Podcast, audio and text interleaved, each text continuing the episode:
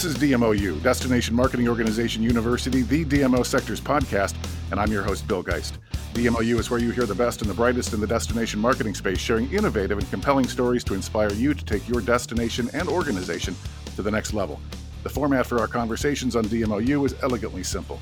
It's three questions and a bonus round. And today's episode is sponsored by our friends at Destination Analysts, a team of travel industry experts widely known for their pioneering customized travel and tourism research that is second to none for reliability, affordability, and transparency. They not only assist their clients with the interpretation of the research results, but the architecture and execution of strategy based on that research. And for the past, yes, full year, Destination Analysts has been producing weekly consumer trend insights reflecting the realities of COVID 19. You can download the latest edition at destinationanalysts.com. And now it's on to our show. Our guest today is Kristen Jarnagin. With more than 25 years of experience as a destination marketing and management leader, Kristen oversees the official regional organization charged with furthering Long Island's $6.3 billion tourism economy. A Long Island transplant from Arizona, her vast knowledge of destination leadership spans from state tourism marketing, corporate branding, and serving as a statewide lobbyist for tourism and economic development advocacy. Kristen and her team at Discover Long Island work to promote a positive perception of Long Island across the globe, which draws lucrative visitors, stirs business attraction, and drives economic development throughout the region.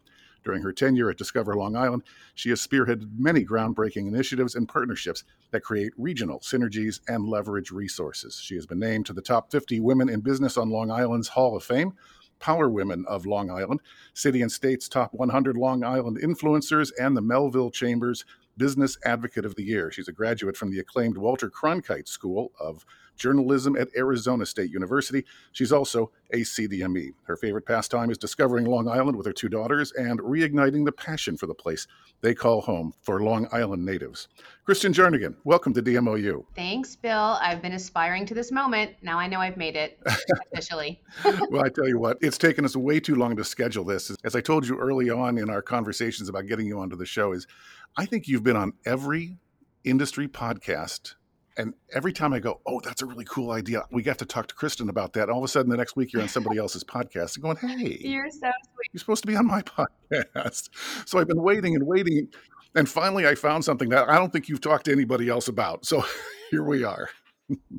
Okay. Well, I'm oversaturated, yeah. is what I'm hearing. I wouldn't even say that because you've done it in so many different genres and that's what we're going to be talking about yeah. today is you're the next oprah right you got industry cred you got fans you've got all these different vehicles to get your message out and i just i think it's oh fascinating oh you've Please. been one of those bright lights in destination marketing circles for the past five years reimagining what it really means to be a dmo we often reference you uh, when we work with boards to think more oh. broadly about their organization's role i mean really you engaging a respected healthcare professional early on to be your official wellness ambassador? That was genius. And you've shared many of your stories like i said on other podcasts but we want to go a different direction with you. During the pandemic you launched long island tv a weekly showcase of your destination with one of your episodes garnering over 80000 views.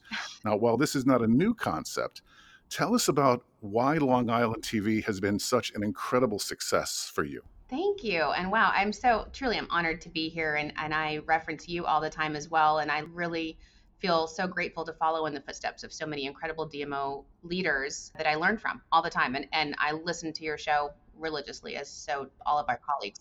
Well, thank you. About Long Island TV, it's interesting because I know before 2020 and 2019 we had had a television show with our local news station as so many dmos do right? It was discover long island tv and we would go on there and talk about events happening this weekend or whatever and it was me on camera but it was pay to play um, and it was very expensive and it was our local market and it went away during covid because of course we had no events. When we came back we were talking about having video of course because we knew long island was one of the hardest hit industries of any related to COVID because we were at the epicenter, second only to New York City with the number of deaths, the number of uh, positives. It was really dire mm-hmm. here. So right. yeah. we shut down hard. And when we came back, it wasn't good enough to say we're open for business. We opened for business and people were scared. People didn't know what it looked like. Were the businesses safe? How was the social distancing? Were people wearing masks? So we knew in that moment that video was going to be king and I reached out to my producer at the news station, who I trusted and worked with in our show. And I said, you know, I, I really want to do something on YouTube because it's accessible. And I should give full credit to my uh, two teenage daughters, by the way, who watch YouTube religiously. And I'm always watching them going, What are you guys watching? What are you doing? Who is that? I started looking into it. And did you know that there's a billion hours of content a month being yeah, downloaded on right. YouTube? And it's global. So, kind of twofold. I called him and I was like, Do you think this is realistic? I wanted it to be like a vlog, not a highly yeah. produced show, not a big glossy marketing show, but a vlog that shows we're going out, you can go out safely. This is what it looks like. This is what's in your own backyard that you had no idea existed. Mm-hmm. And the other thing we wanted to do is utilize our mobile visitor center. A couple of years ago, we bought an ice cream truck and we converted her. We named her Lily after a social media contest that we had, L I L I. Perfect. And we converted her to a mobile visitor center. And she's supposed to go to events and she was really popular, but right now she's sitting in the parking lot dormant and that's a really expensive asset yeah, i'm right. going to have to st- that was quickly becoming a liability that i was going to have to explain so it allowed us to utilize lily as our road trip vehicle and lily takes you around long island every week now and it has just been incredible for so so many reasons not just the viewership but really the exposure to our partners has been probably the best part you know, anytime we've talked with somebody about this concept, about you know putting a face on the organization, and that face oftentimes should be the CEO. Sometimes it's the marketing director or the you know director of community affairs. But I, you know, I kind of come from maybe it's old school, but I think that the CEO's face is really important. And we talk about the opportunities to do maybe not a weekly show, but even a monthly show. And the pushback I often get is, I just don't have enough time to do that. What kind of a time commitment is it for you for your weekly show? Yeah, I face that internally too. We had those discussions a lot internally. Who should it be? And our original concept, because I didn't want to do it uh, every week, it takes a lot of time. And I thought, you know what? I'll do the first one, and then we'll have guest hosts every week from around the region and share the spotlight, and they'll take Lily around. And we quickly realized not everybody's as comfortable on camera. not everybody we mm-hmm. wanted it to have the same feel and the same tone and to really catch um, a synergy and, and, and catch an audience. So I, I really quickly realized, to your point, especially now, especially this year, our businesses wanted to see me, the CEO. They wanted to see mm-hmm. me, yeah. and they still do. I was out last weekend at a property Southampton Inn, and a property that in the past has been really challenging for us. She's the largest property in the Hamptons. So she has high expectations for us. And we went out and videoed her, recorded her, and featured her, rightly so. And just the relationship building of that moment. Every partner that I'm in front of, I'm at the brewery, I'm at their museum, I'm showcasing them. And for me to take time out of my day to show them that we care about them. We spend so much time as DMOs telling everyone how they need to support us, give us more funding, make sure we're well equipped with resources so that we can market and brand the destination. But this is a time when we can show them through just very easy way of me going to two places a week, and it is time consuming. But the FaceTime is truly invaluable. So I carve out one afternoon a week. Okay. Usually Wednesday afternoon or Friday afternoon, and we go and we tape two locations a week and then it takes my uh, in-house producer and editor the rest of the week to actually make it look yeah. good. well, this kind of parallels with something that we've been recommending to our clients for a few years. I mean, prior to COVID, it's tougher now, of course, and hopefully it won't be in the next few months when we get back uh, out there. But you know, you look at the opportunity to put somebody on the street, whether it is the CEO or whether it's the partnership director, right? So let's say it's a partnership director and they've never had that position before. And I go, look, here's the deal. I said, you need somebody who's popping into restaurants, night spots, retailers, attractions, and just saying, hey, how things going? What's new? You got a new line, you got a new service, you got a new experience. You're not just making friends that will pay off, hopefully, financially in the future but you're also building content. You're bringing that content back to the staff and goes, wow, you know, here's the club dates for this, you know, music venue, or the, you know, the guy who has been running the the Jamaican restaurant is going to flip and do something really amazing. And you wouldn't know that if you weren't just popping your head in. And so I think that it works on two or three different levels. And I think what you're doing with the TV show is exactly that.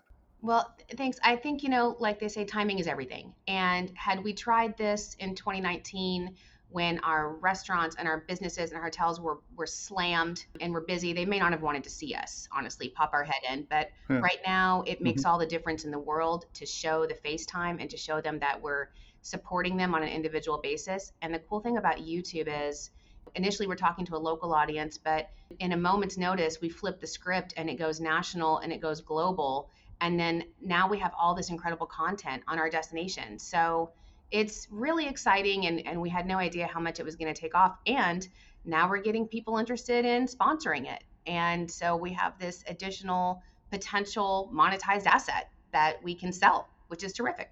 It is. So next up that wasn't good enough. You, tv wasn't enough for you. You had to continue your, your move to global domination of all media you've got a thing now called long island tea which is a video podcast which is more about you as a destination personality. Tell us about the concept behind the conversation and how it builds both your destination brand and your organization brand. Well, again, I think it goes to the fact that Long Island was really shut down. A lot of destinations didn't go through what we did, so you didn't have to look for all these alternative ways uh, so drastically to communicate like we did, but we have not done any paid advertising since last March there's just no appetite for it in our destination, mm-hmm. our visitors, and we're still in a travel bubble here in New York. So we had to look for ways to stay visible and stay relevant and help our businesses tell their stories. And so honestly, I was inspired by you. Thank you. I was a, you know, listening to your podcast. I was a guest on Adam with Relics podcast. And when that happened, I was like, now this is interesting platform. And I started listening to all of these podcasts. And some were good and that I loved the industry. And some were like, okay, you know, when you're listening to them, I thought, this is a great, great, super easy, $200 machine, affordable way to tell stories. But if I wasn't in the industry, would I listen? Do I care?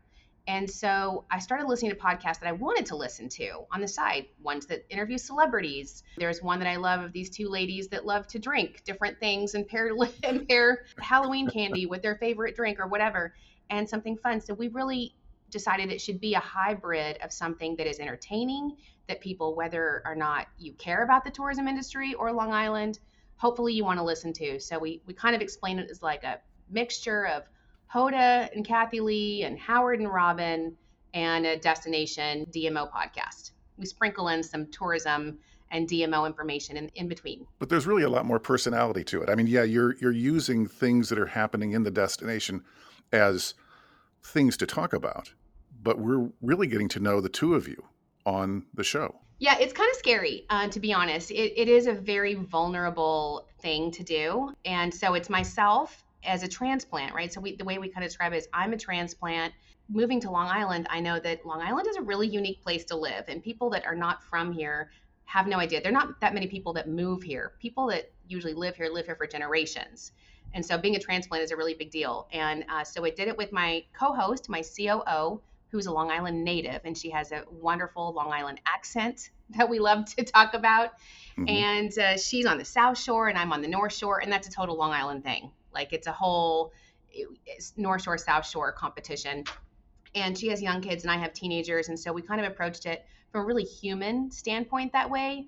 And uh, of course, the other interesting part is we partnered with the Long Island Wine Country to promote wines in the wine region. And so we, you know, we're obligated, Bill, to drink wine every episode yeah. and then talk about the wines because, you know, that's a very important part of our job. Absolutely. And I, I hadn't thought of it that way that you're essentially the newcomer, even though you've been there for five years, but you're still discovering. And I, I was really taken by an exchange the two of you were trying to figure out why sports fans they either love these three teams or these three teams, and it doesn't vary, right? You're right. And I don't know, we couldn't figure that out. So then the cool thing is we were like, are you a Jets fan or a Giants fan? And how do you choose? And so then we take that to our social channels and say, you know, we do surveys, polls. Are you Jets or Giants? Let us know why. And it creates such a fun engagement. Another great Long Island story that I heard a lot about from locals is that I talked about one of the things we do here that's really funny is that people on Long Island leave very valuable things that they don't want anymore on the curb. And I find that to be very unusual to the point where I picked up a Stairmaster from the curb a few weeks ago after Christmas. You can tell someone got a Peloton or something. And it's an actual Stairmaster branded Stairmaster. And you can get like couches and grills, Weber grills. It's crazy. And people put stuff out on the curb on Sunday, whatever they don't want. And then everyone knows you you cruise the neighborhood and you pick up this incredible stuff. And people in Long Island were like, wait, wait, wait. I, I we recorded that. And they were like, that's not people don't do that everywhere. That's not a normal thing. I'm like, no, no, no. Not where I come from. Did anybody say, don't tell anybody about that? Well, it's funny because Long Islanders sometimes we talk about things and they're just they're mind blown. We had a whole episode about the Long Island Sound. It's not just a body of water, and all the incredible musicians from Long Island. And when you start naming them all, I mean, it's crazy. I mean, not of course everyone knows Billy Joel, but Mariah Carey and Joan Jett and Pat Benatar and John Coltrane and all of these incredible artists. The Ramones. It goes on and ever, on and on. So then we got a call from Dee Snider because we were saying we're not going to take it should be the theme song of 2020 you know he's from like twisted sister and he calls us and he's like what and we just end up talking about long island with Dee Snider and um, so it's been really a great way to tell authentic and real stories and engage you know locals and build some community pride but also maybe you know pull back the curtain a little bit on our destination for people who might be interested Absolutely. Okay. So you're dominating with your TV show, you're dominating with your podcast. Sticking in the video vein for question number three, a lot of DMOs think that TikTok is just a platform for attention deficit teens, right? You've been killing it on this platform with over 54,000 followers. What did you see in TikTok and why doesn't anybody else see that? I mean, you guys are just, it's all over. It blows my mind. And again, this is the benefit of having teenage daughters. You know, they keep me young Right. and I see them on TikTok all the time. And especially during quarantine. I mean, everybody was on TikTok. And, you know, I started looking into it. You think that TikTok is just dances, it's not.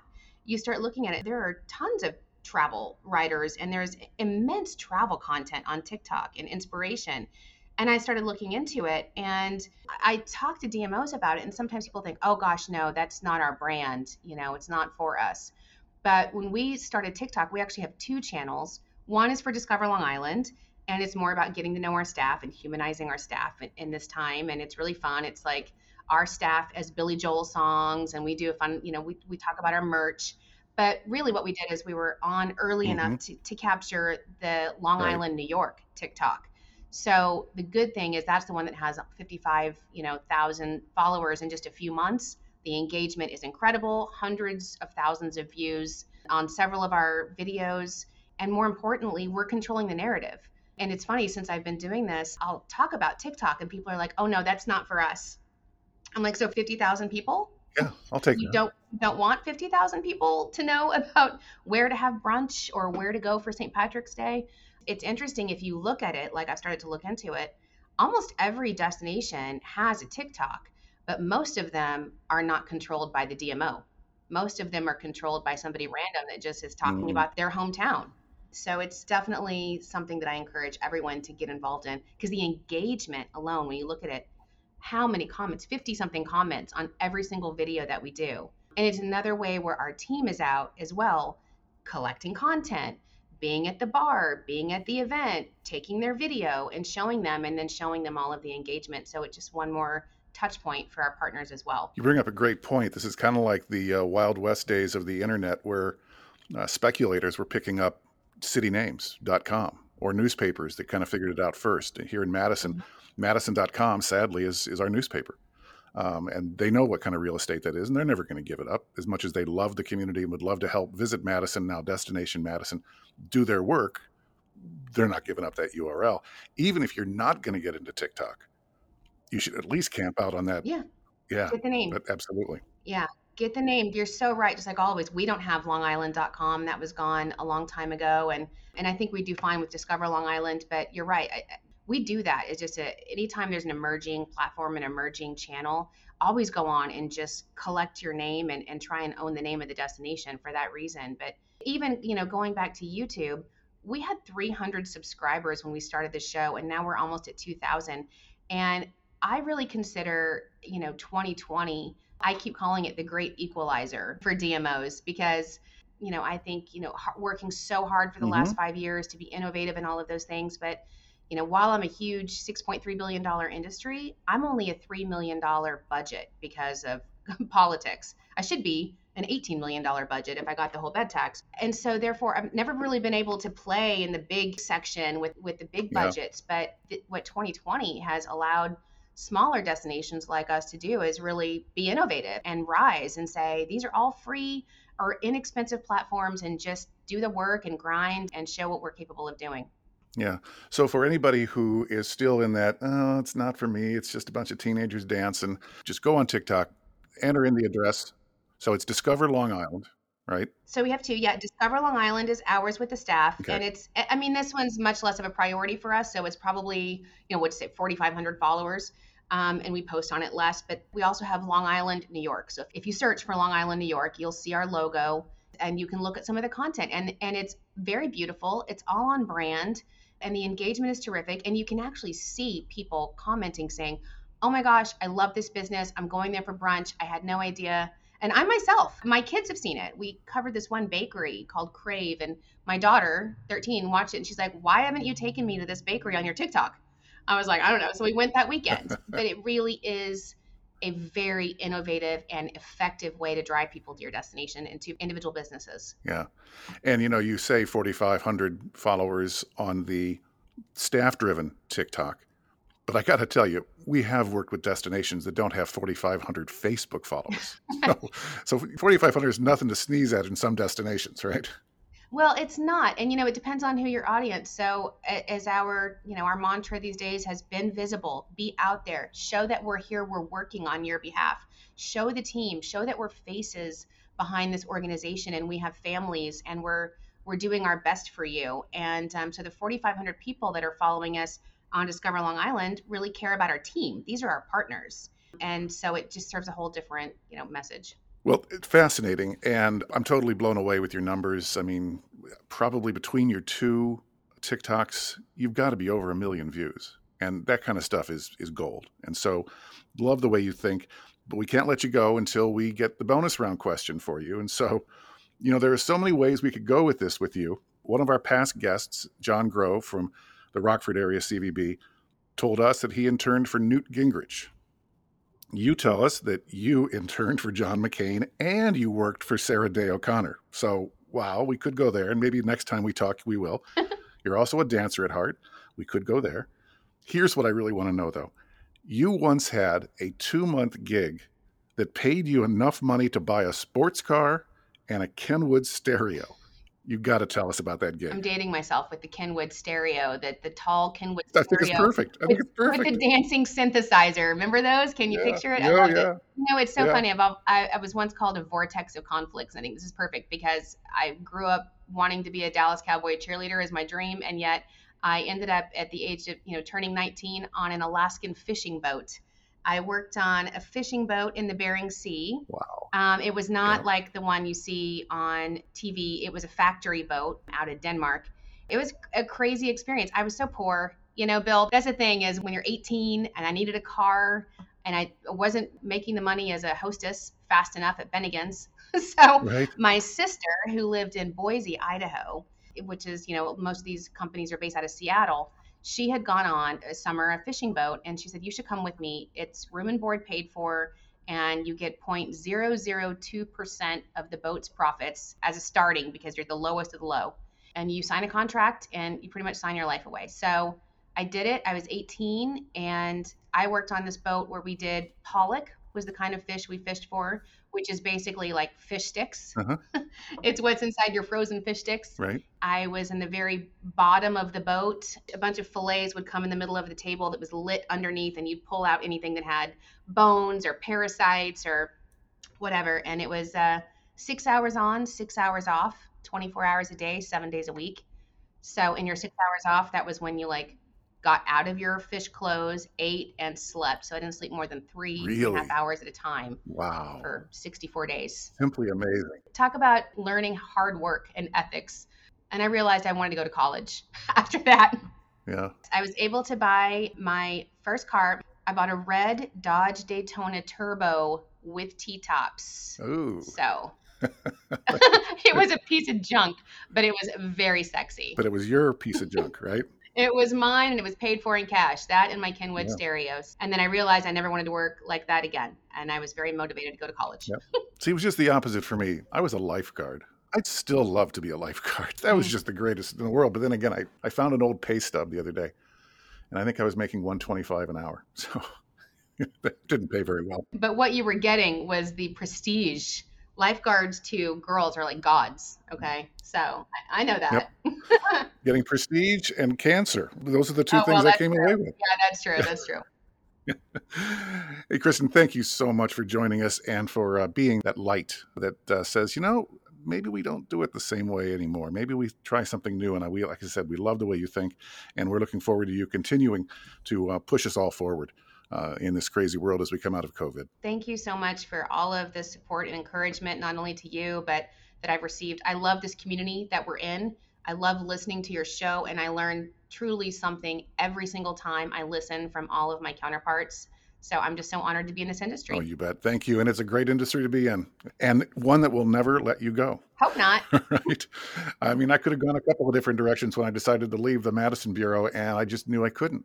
I, there's just no way I could leave the the partners and the friends and the relationships that you build in destination marketing. It is the best. And as my mother always said, you know, got to give back. And I don't know anything in a community that gives back like this. I mean, you can do you know good works you can do social services works you can united way that's all good stuff but nothing gives back like destination marketing and i think that you know one of these days we will hopefully wake up and the rest of the world will uh, accept that and uh, you'll get your 18 million dollars back i hope so. so i hope so in the meantime we're having a great time and like you said really this content that we're doing, these things, it's all about supporting our partners and our community and making them feel valued. And it's been really incredible. And I'm happy to talk to anyone who wants to kind of think about implementing this in their destination. Great.